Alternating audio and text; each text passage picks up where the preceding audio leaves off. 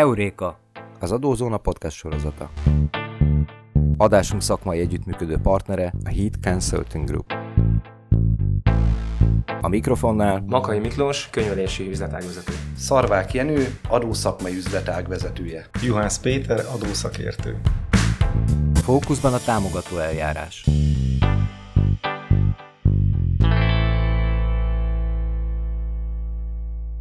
Köszöntöm nagy szeretettel a podcast hallgatóit és beszélgetőtársaimat. Rövid tanakodás után úgy gondoltuk, hogy ezúttal az adóhatóságnak a támogató eljárásáról ejtenénk pár szót. Megpróbálnánk elhelyezni ezt a NAV eszköztárában, és megmutatni az adózók szempontjából is, hogy élhetnek ezzel a lehetőséggel, hogyan fordíthatják ezt a saját javukra. Ahhoz, hogy megértsük a támogató eljárásnak a szerepét az adóigazgatási eljárásban, ahhoz először is azt kell látnunk, hogy a közelmúltban folyamatosan jelen van az a tendencia, hogy az adóhatóság adatvagyona folyamatosan gazdagodik, rengeteg forrásból jut ma már az adóhatóság információkhoz, gondoljunk itt csak az online számlarendszerre, az abból származó információkra, vagy a nemzetközi adatcserékből érkező tömeges információkra, és nem nehéz belátni, hogy ennek az adatvagyonnak a kockázatkezelése, amit az adózási törvény is nevesít, az egyre nagyobb feladatot jelent az adóhatóság számára is. És amíg korábban egészen 2017-ig az adóhatóság, ha valamilyen eltérés vagy anomáliát tapasztalt, gyakorlatilag csak két irányba indulhatott el, vagy ellenőrzést rendelt el, vagy megkereste a nyomozóhatóságot büntetőjelzéssel. Hiányzott egy olyan eszköz, egy olyan soft vagy lágy eszköz, ami a tényállásnak a tisztázását anélkül biztosította, hogy az adóhatóság egy komolyabb kapacitást áldozzon az esetleg nem is feltétlenül a legpontosabb információkból származó ugye, eltérésnek a tisztázására. Ezt az eszköz biztosítja gyakorlatilag ez a támogató eljárás, amely gyakorlatilag azt jelenti, hogy amennyiben az adóhatóság a kockázatelemzése során adó különbözetre, annak a fennállására mutató eltérést, anomáliát tapasztal, akkor az ellenőrzés és a bűnügyi jelzés helyett elindíthatja a támogató eljárást, és gyakorlatilag az adózóknak a bevonásával az ő jogkövető magatartásukat is felhasználva tisztázhatja az anomáliát, és adott esetben még adóbefizetést is elérhet. Észre kell vennünk azt is, hogy ez a támogató eljárásnak a koncepciója, az beleillik a NAV-nak a cukisodási folyamatába, tehát abba a folyamatba, amikor az adózóbarát NAV-nak a saját magáról alkotott képébe fontos szerepet töltenek be az adózókat segítő, az adózók jogkövető magatartását serkentő eszközök és eljárások. A támogató eljárás, hogyha végigszaladunk a NAV-nak a részletes eszköztárán, akkor két eljárási lehetőséget jelent. Az egyik a ellenőrzésre történő ugye felhívás. Mikor él ezzel az adóhatóság? Akkor, amikor hiteles forrásból megbízható, feltetően helyes információk alapján látja az eltérésnek a pontos összegét, annak a jogalapját, és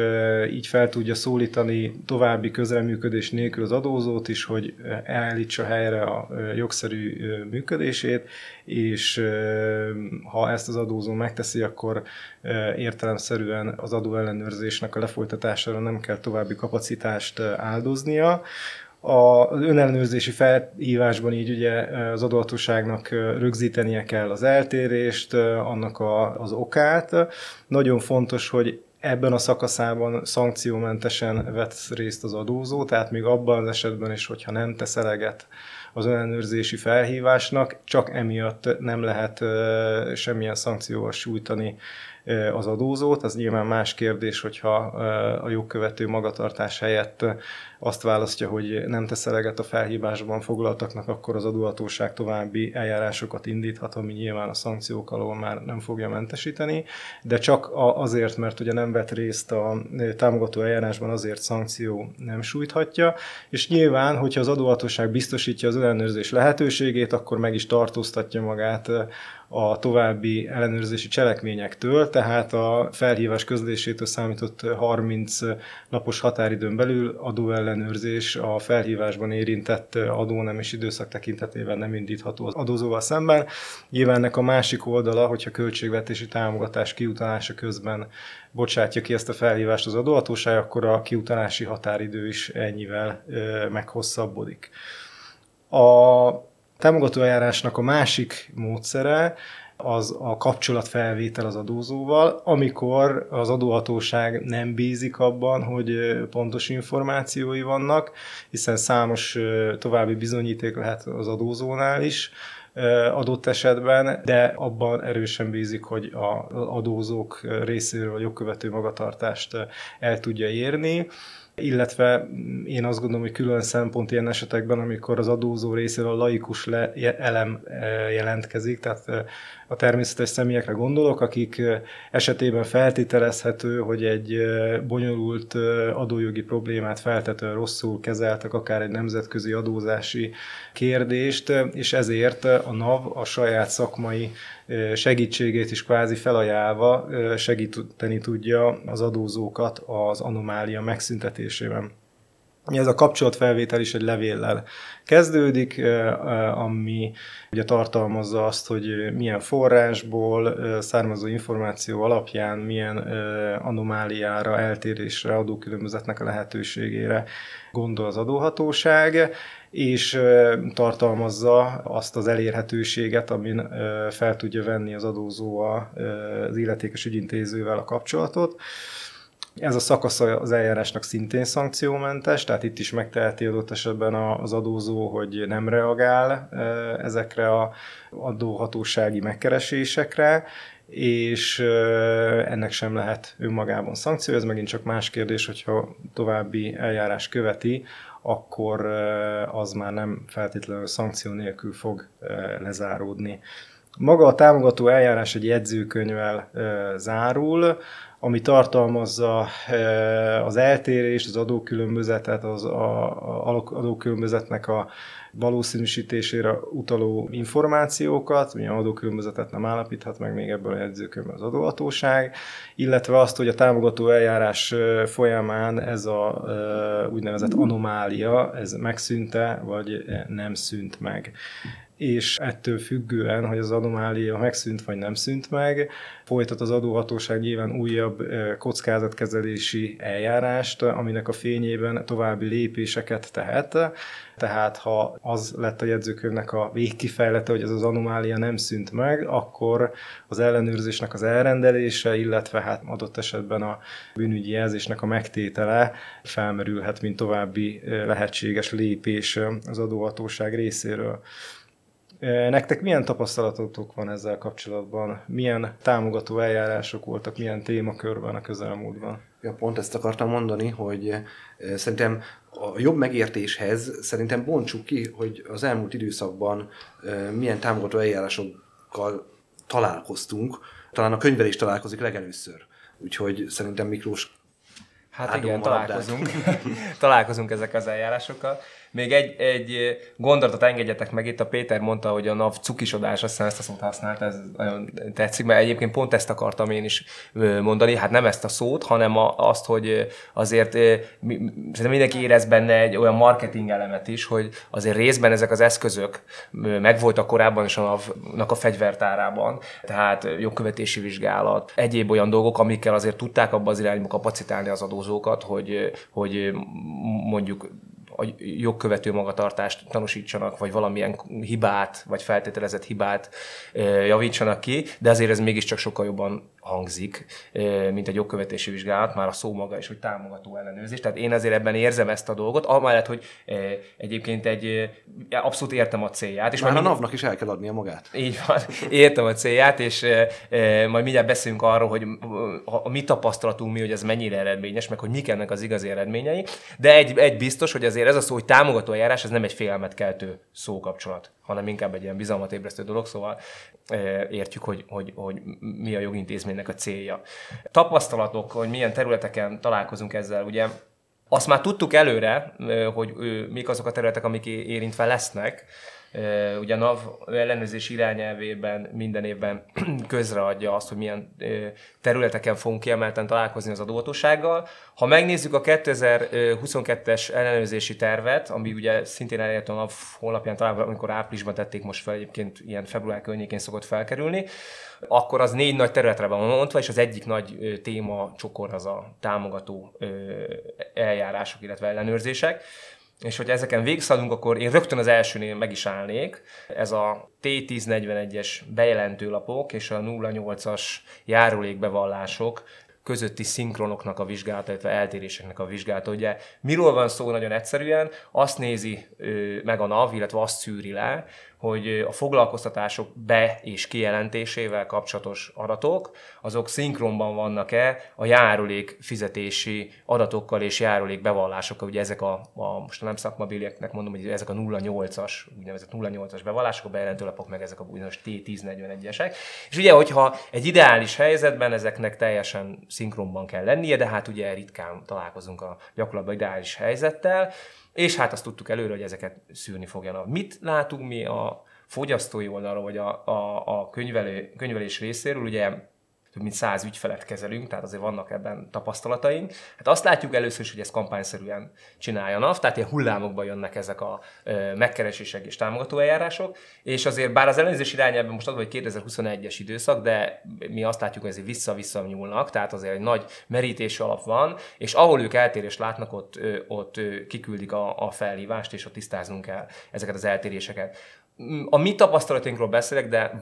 valamennyire azért azt gondolom, hogy reprezentálja azt, hogy mi lehet úgy nagy általánosságban a helyzet. Az pedig az, hogy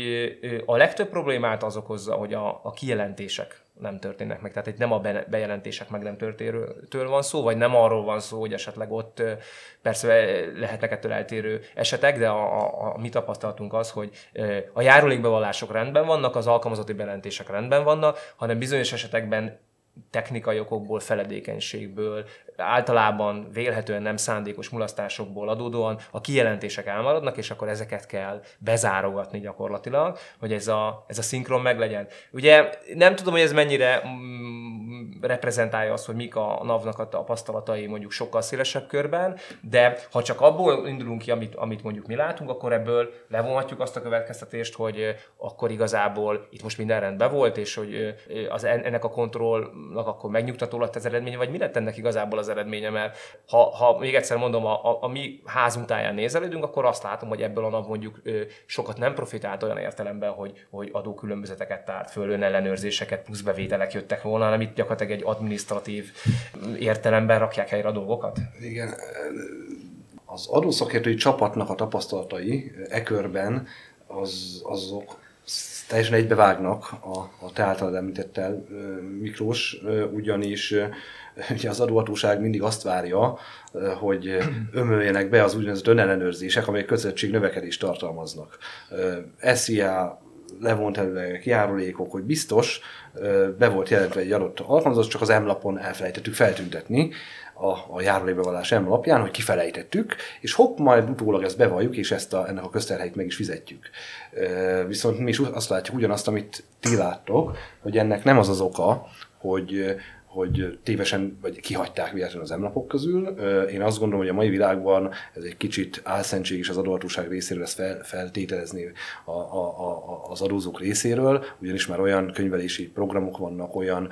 egyértelmű jogszabályi környezet, kitaposott szakmai ösvények vannak, hogy ez azért ritkábban fordul elő, és akkor igen, a T1040-es adatlapon az adott foglalkoztatásnak a lezárása marad el. és akkor általában ennek a T1041-08-nak az összhangját úgy tudjuk megteremteni, hogy utólag ezeket az adatbejelentéseket megtesszük, és hát igazából most csúnya vagyok, de az adóhatóság forgácsolja a saját erőforrásait. Én is ugyanezt látom, viszont itt megjegyeznék még egy dolgot, méghozzá azt, hogy mit jelent ez? Ez azt jelenti, hogy a gazdálkodók azért valamilyen szinten mulasztanak, csak nem adó, mulasztanak befizetni, vagy bevallani, hanem egy adatbejelentést beküldeni. És az adóhatóság a Péter által említett anomáliákat úgy tudja körvonalazni, úgy tudja a lehető legpontosabban megítélni azt, hogy mekkora eséllyel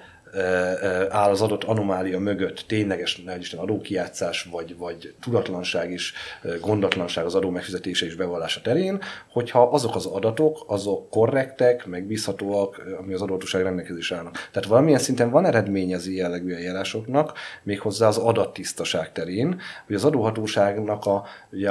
a bejelentése és az egyes adókötelezettségeknek a megtételébe rákényszeríti az ügyfeleket, adózókat, megteszik ezeket, és sokkal pontosabban tud majd lőni a jövőre vonatkozóan az anomáliáknak a felderítése terén, tehát itt a bejelentési fegyelem javul. Ezáltal a NAV-nak az adótisztasága javul, ezáltal célzottabban tud lőni. Az más kérdés, hogy mekkora erőforrást áldoz erre, az viszont az ő problémája. Úgyhogy én így látom ezt a dolgot. Illetve még egy adalék ehhez, hogy én azt látom, hogy amit talán te is említettél, Miklós, nem is biztos, hogy azok már támogató eljárások, mert nekünk is az a tapasztalatunk, hogy első körben támogató eljárások keretében indultak meg ezek a úgynevezett anomáliáknak a tisztázása az adóhatóság részéről. Később, és ugye a támogató eljárásokat döntően a NAV-nak az ellenőrzési szakterülete végezte, ahol adóellenőrök képzettebb munkatársak, legalábbis elvileg képzettebb munkatársak dolgoznak. Az utóbbi időben viszont azt veszük észre, hogy az úgynevezett adóügyi szakterületnek a részéről érkeznek ezek a felhívások, akár korábbi időszakokra vonatkozóan. Mit jelent ez? Legalábbis egy olyan embernek, aki hasonló területen dolgozik, azt jelenti, hogy már nem ellenőrzési kapacitást áldoznak erre, hanem összefuttatnak különböző bevallásokat az adatszolgáltatásokkal, és egy levélben kiküldik, és akár lehet, hogy pontosan vissza sem érik, csak ezzel próbálják ösztökélni a gazdálkodókat, hogy a bejelentés fegyelem meglegyen. Én azt gondolom, hogy ez érhető. Tehát lehet, hogy ezek már nem is támogató eljárások. Annó nekünk biztos, hogy volt ilyen jellegű támogató eljárásunk, és az előbbi tapasztalatok voltak, amit te is elmondtál. Igen, hát ezek egybevágnak azzal, amiket mi is látunk. Ami nekem még érdekes, és személyesen a könyvelési praxisból találkozunk ezzel, ha nem is tömegével, de azért már több helyről jöttünk, ezek az önkormányzatok részéről érkező támogató eljárások, ami gondolom, hogy azért ugyanez a kategória, tehát ebbe sorolhatók be. Ott ugye, ami a fókuszban van, az ugye a helyi iparűzési adóbevallások és a társasági adóbevallások összevetése és az ebből eredő esetleges eltéréseknek a tisztázása. Ugye itt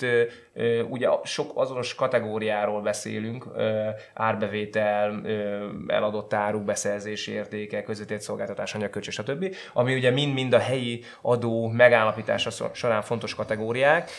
amik ugye megtalálhatóak a társasági adóbevallásban is. És ugye ahogy ezekben a felhívásokban is szerepel, ha ekközt valamilyen diszharmónia van, ami nem lehetne, akkor ennek nyilván a helyi adóhatóság a nyomába ered,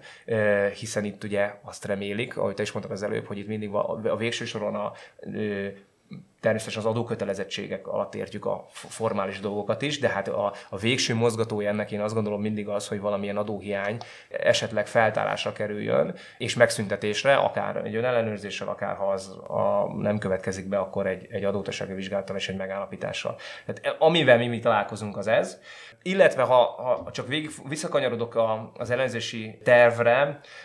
amiben még szerepel a cégautóadó nem fizetőknek a kiszűrése,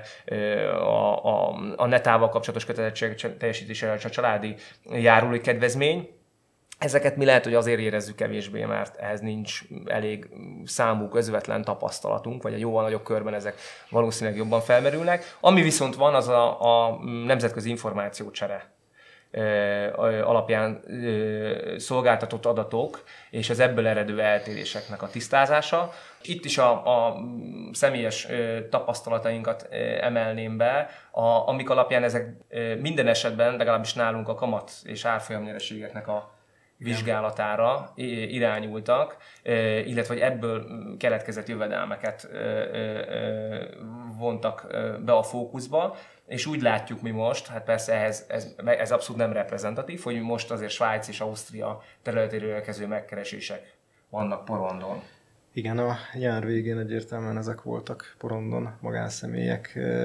támogató eljárása a Svájcból és Ausztriából származó különböző tőkejövedelmek kapcsán. Tapasztalatként azt tudjuk mondani, hogy pontatlanok az adóhatóság információi sok esetben, ami nem feltétlenül az adóhatóság hibája, mert egyszerűen információkat kap,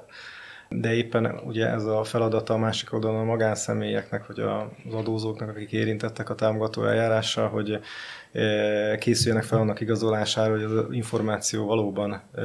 pontatlan. Mik ezek a pontatlanságok? Nyilván az adóhatóság azt nem feltétlenül észleli, hogy egy magánszemélynek az adóügyi lehetősége az mondjuk pont svájci volt abban az időszakban, amikor ezt a tőkejövedelmet szerezte, és hogyha ezt tudja igazolni, akkor, illetve azt is, hogy adott esetben ezt ugye konkrétan tudtuk teljesíteni, hogy Svájcban ezekkel a jövedelmekkel kapcsolatos adókat levonták tőle, tehát az adókötelezettséget teljesítette, akkor már is okafogyottá válik a támogató eljárás, vagy más szóval élve az anomália megszűnik. Illetve amit még nagyon gyakran tapasztalunk, hogy az adóhatóság az adott tőkejövedelmnek csak az egyik lábát, a bevételi lábát látja, de nem látja azt, hogy azzal kapcsolatban milyen költségei merültek fel a magánszemélynek, amit még a személyjövedelem adótörvény is elismer költségként, hogyha adott esetben a Magyarország jogosult az adóztatásra, de ez megint csak feladat a másik oldalon is, tehát elő kell keresni, meg kell találni azokat a dokumentumokat, amik esetleg több éve keletkeztek már a jövedelem megszerzéstől, ugye visszaszámolva, amik hitelesen igazolják azt, hogy mennyi volt a szerzési értéke mondjuk annak az értékpapírnak, amiből az árfolyamnyereségünk keletkezett. Adott esetben ez nem könnyű feladat, hiszen ahogy említettem, itt erős a laikus elem, amikor magánszemélyekről van szó, és sokszor, ha van is valamilyen, most konkrét esetben svájci vagy osztrák dokumentumuk, adóigazolásuk, annak az értelmezése és a megfelelő bizonyítékoknak a kigyűjtése, az szükségeltet szakértelmet, tehát ez egyrészt a NAV-nak a feladata, és hiszen a támogató eljárásban biztosítani tudja a szakértő elemet. Nyilván a magánszemély felelőssége az, hogy tudja, hogy kihez forduljon, adott esetben a NAV szakértelmét veszi figyelembe, vagy ne adj Isten, ezzel párhuzamosan, vagy ezt megelőzően ő maga is megkeres egy szakértőt, hogy tájékozódjon a ügyével kapcsolatban, ennek milyen kimenete lehet. Igen. Hát akkor igazából, bocsánat, csak akkor már meg is válaszoltad azt a kérdést, hogy mi az általános álláspont, hogy ebben konzultáljunk a szakértővel, menjünk a saját fejünk után, mert csak megint egy-két személyes példa, az a két ügy, ahol ilyen megkeresést kaptak magánszemélyek a mi környezetünkben, ott a válaszkapásból az volt, hogy ez biztos tévedés, mert nekik semmilyen ilyen jövedelmük nem keletkezett, és a részükről itt le volt zárva a beszélgetés, aztán mikor kicsit belementünk a részletekbe, kiderült, hogy lehet, hogy mégis volt ott valami, és akkor mindjárt kiderült, hogy ami viszont volt, akkor annak az összerakásába inkább nem vállalkoznának maguktól. Tehát én azt gondolom, és talán ez így közös vélemény lehet, hogy aki ilyen típusú megkeresést kap, legalább egy gyors konzultáció erejéig beszéljen olyannal, aki jártas ebben, hogy tudja, hogy pontosan mi a teendője, és hogy milyen dokumentumokkal, információkkal tudja úgy lezárni majd ezt az eljárást, hogy az neki is a lehetőleg megnyugtatóbb módon záruljon le. Én azt gondolom, hogy mindenképpen indokolt szakértőt igénybe venni több okból is. Ugye kétféle leágazása lehet egy ilyen támogató eljárásnak, az egyik az, hogy valójában nem áll fönn az anomália, a másik az, hogy valójában is fennáll, tehát az adókülönbözetnek a veszélye az valóban fenyegeti az adott adózót. Abban az esetben, hogyha nem áll fenn az anomália, én azt gondolom, hogy abban az esetben is szükséges egyrészt szakértőt igénybe venni, és a NAV-val is felvenni a kapcsolatot, annak érdekében, hogy a támogató eljárásnak a végeredménye, amit az adóhatóság a jegyzőkönyvében rögzít, az legyen, hogy nem áll fenn az anomália, hiszen, hogy ha ez az ellenőrzés nem ezzel a megnyugtató módon zárul, akkor nagyon könnyen előfordulhat az, legalábbis exponenciálisan nő annak a lehetősége, hogy adóellenőrzést rendel az adóhatóság az adózóval kapcsolatban, és ezzel kapcsolatban azt mindenféleképpen ki kell emelni, hogy az adóellenőrzéseknek az időszaka az adott adónemhez igazodik, tehát mondjuk egy személyi jövedelemadónál éves elszámolású adónemről van szó, az csak egy évre lehet elrendelni, és ott már nincs lehetőség a tematikus vizsgálatra, az adott adóéven belül minden adózási szempontból releváns eseményt meg kell vizsgálni, nem csak azt, ami ugye a támogató eljárásban szerepelt. Tehát adott esetben előfordulhat az, hogy valóban a támogató eljárással kapcsolatos anomália nem áll fenn, de mondjuk az adóhatóság talál mást, adott esetben sokkal nagyobb problémát abban az időszakban, aminek az ellenőrzésére sor se került volna, hogyha a támogató eljárást le tudjuk zárni megnyugtatóan. Arról nem beszélve, hogy még abban az esetben is, hogyha egyébként semmilyen más probléma sincs az adott adózó adott adónemével kapcsolatban, akkor is egy adóellenőrzés legalábbis tapasztalataink szerint jelentős kapacitást igényel az adózók oldaláról is, tehát a felkészülés az ellenőrzésre, dokumentumok becsatolása az akkora plusz kapacitás leköt, amit egy viszonylag egyszerű támogató eljárásnak a megnyugtató lezárásával el lehet kerülni. A másik esetőség, hogyha az anomália tényleg fennáll, abban az esetben meg végképp ugye szükséges a szakértőnek a bevonása, már csak azért is, hogy ezt tényleg észlelje, hogy az anomália fennáll, tehát sokszor annak a megítélése is szakértelem függvénye, hogy valóban akkor az adókötelezettség az kit terhel, milyen összegben, milyen időszakra, mondjuk egy ilyen nemzetközi megkeresés kapcsán valóban fennáll magánszemélynek az adófizetési kötelezettsége. Ebben az esetben szankció nélkül a támogató ellenőrzés keretében tudjuk rendezni az adókötelezettséget, adott esetben még a NAV szakértőnek a bevonásával is, tehát még olyan esetekben is, amikor adott esetben képlékeny a tényállás, vagy annak a szakmai megítélése, ki tudjuk puhatolni, hogy arról mit gondol az adóhatóság, és ennek folyamatában tudjuk megnyugtatóan rendezni az adókülönbözetet, ami meg azt eredményezi az adózó számára, hogy szankció nélkül tudja ezt megtenni, hiszen adott esetben akár 50%-os, vagy hát a legsúlyosabb esetekben akár 200%-os bírság is fenyegetheti az adókülönbözetet, nyilván attól függően, hogy milyen konkrét körülmények mentén keletkezett. Tehát sokszornak is egy a vége, én mindenféleképpen arra bíztatnám az adózókat, hogy vegyenek részt a támogató eljárásokban, tehát még abban az esetben is, hogyha úgy érzik, hogy az eltérés nem áll fenn, azt az adóhatósággal is tisztázzák, és ha arra módjuk van, akkor előzetesen, vagy akár párhuzamosan, de külső szakértőt is vegyenek igénybe a támogató eljárással kapcsolatban. Jó, szerintem ez nagyon jó végszó is lehetett volna. Én még egy dolgot hozzátennék egy picit más aspektusból közelítve a témát, hogy maga ez a támogató eljárás azért érdekes, mert az egész a NAV-nak az ellenőrzési eszköztárában kapott helyet. Ugye a NAV-nak, amikor említettük ezt a cukiságát, akkor azt értettük, hogy a NAV-nak van egy szolgáltató arca, a szolgáltató arcában inkább az adóügyi terület, az ügyfélkapcsolati főosztály, a tájékoztatás főosztály, maga az ügyfélszolgálat szokott jelen lenni. A hatósági arca a NAV-nak, a másik arca az adóellenőrzés, a végrehajtás, a nyomozati terület, ezek a szerződési egységeivel találkoznak az adózók, és érdekes, hogy a támogató eljárás egyetemen cuki intézmény, és az ellenőrzésen van. Milyen érdekes, hogy az ellenőrzési ágán van elhelyezve ez a dolog, és nem tudom, hogy mennyire érzik a revizorok magukénak ezt a fajta támogatást, nem tudom, nektek mi a tapasztalatotok ezzel kapcsolatban, Mert nekem az, hogy egyébként nem mindig érzik ezt magukének az adórevizorok. Egyrészt én személyesen, amellett, hogy ez egy tényleg előremutató jogintézmény, és szerintem egy nagyon pozitív dolog, és az adóhatóság részéről egy nagyon szuper dolog, viszont én sokszor találkoztam nem felkészült revizorral, illetve az az interakció, amit szánt neki mondjuk a jogalkotó, hogy igenis segítsen az adott revizor ebben, ennek a megítélésében, főleg magánszemélyeket, nem mindig kapják meg, mert nem is tudják, illetve maga az a revizor teljesen más jellegű elemzésekhez vagy fellépésekhez volt szokva, hogy vagy félváról veszi, vagy le akarja tudni, nekem inkább ezek a tapasztalatok, és nem adja meg azokat azt a segítséget, amit akár még mint szakértők, amikor megjelenik a másik oldalon, ezt megkaphatnánk, vagy akár, hogyha a magánszemély maga lép fel,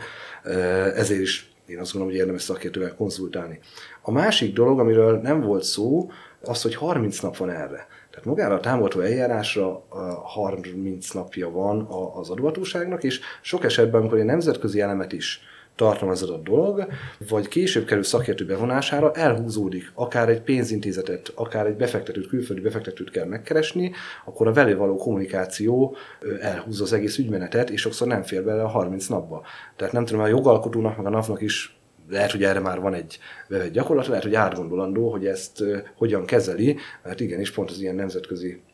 elemben átszőr tényállásokban, lehet egy kicsit több időt lehetne erre biztosítani. És egy utolsó dolog, amivel az én véleményemet le is zárnám, inkább egy felvetés, ami megint egy picit, hát nem is bírálat, csak egy gondolatfelvetés, és kíváncsi vagyok a véleményetekre, és lehet, hogy ez lehetne a végszó, hogy egy nagyon pikáns kérdés az, hogy mikor támogat a NAV, és mikor ellenőriz a NAV. Hogy legutóbb egy példánál élve legyen az egy kamatjövedelem, tőkejövedelem, akár önálló tevékenységből származó jövedelem, vagy egy lakásbérbeadása, ha a NAV beszerez bizonyos információkat, kontrollinformációkat, hogy egy adózó mondjuk 10 ingatlanját kiadja, és az ebből származó bevételét, jövedelmét elmulasztja bevallani, őt is ugyanúgy támogatja, mint mondjuk azt a magánszemélyt, akinek egy ingatlana van, és azt az egyet adja ki, hogy hol húzódik a határ, és ki dönti ezt el. Azért ezek pikáns kérdések, és biztos megvan magának a NAV-nak is erre a bevett gyakorlata és a eljárása, de azért ez egy érdekes kérdés. Mindenképpen érdekes kérdés. Én azt gondolom, hogy az adóhatóság oldalán ez egy hatékony eszköz arra, hogy nagy tömegű eseteket adott esetben kevés kapacitásnak a bevonásával, de eredményesen és adókülönbözetnek az önkéntes befizetésével tudjon lezárni. És lehetőség az adózók részéről is, akiknek meg nyilván az a felelősség, hogy felismerjék az ebben való lehetőséget, és adott esetben önállóan vagy szakértő bevonásával, de a saját javukra tudják fordítani ezt a jogintézményt. Igen, hát csupa érdekes dolgokat mondtál itt a végére, amire mind nagyon hosszan is lehetne reagálni, de most megpróbálom ezt rövidenben megtenni. Hát ez a hol húzódik a határ, hogy itt a végén kezdjem, ez szerintem egy mindig nehéz kérdés, és nagyon sok ilyen terület van, sőt, szinte a legtöbb terület egyébként ilyen, ahol már a jog betűje ugye nem mondja meg, hogy mit és hogyan lehet csinálni, ott ezt az adóhatóság a saját belátása szerint végzi el, mint jogalkalmazó, és azt gondolom, hogy ennek nincs egy olyan objektív nézete, hogy ez a mindenki által tapasztalt igazság, hanem itt mindig csak szubjektív nézetek vannak, és azok az ügyek, amin keresztül ezt megéljük. És itt vissza is kapcsolnék az első kérdésedre, hogy itt ez most már össze fog forni ezzel a podcasttel, ez a NAV meg a cukiság, hogy ugye valahogy az érzete keletkezik az embernek, hogy ha már támogató eljárásról van szó, akkor az ezt végző ellenőrök is legyenek támogatók, és talán nem is olyan túlzó ez az elvárás. De itt is azt tapasztaljuk egyébként mi is, amit egyébként a támogató eljárásokon kívüli ellenőrzésekben, végrehajtásokban, fizetéskönnyítés ügyekben, bármilyen hatósági interakcióban, hogy az, hogy végül milyen lesz a szubjektív érzete ennek mondjuk az adózói oldalról, azt azért nagyon nagy mértékben az emberi minőség dönti el, ami mondjuk a másik oldalon van, és ez nagyon, nagyon szerteágazó tud lenni, tehát én találkoztam olyan végrehajtóval, aki kifogástalanul tette a dolgát, és ha csak a tárgyi dolgokat nézzük, akkor csupa olyan dolgot tett, aminek nem örült az ügyfél, mégis elő tudta ezt adni úgy, hogy ez megfelelő módon volt kommunikálva, és nem keletkezett bennünk az az érzet, hogy itt nem kapjuk meg azt, ami minket mondjuk megilletne, és ennek az ellenkezőjével is. Hát nyilván ez egy olyan probléma, amivel szerintem nem csak a NAV küzd, hanem mindenki, aki sok embert foglalkoztat, hogy a kimeneti teljesítmény az végső soron azon múlik, vagy azon keresztül lesz érezhető, akik ott állnak a végén a dolgoknak, és mondjuk kapcsolatba kerülnek az ügyfelekkel. Maximálisan egyetértek. Oké, hát akkor köszönjük szépen a figyelmet a mai adásban is. Adásunk szakmai együttműködő partnere a Heat Consulting Group. Adózási, számviteli, munka és cégjogi témákban tájékozódjon az adózóna.hu weboldalon.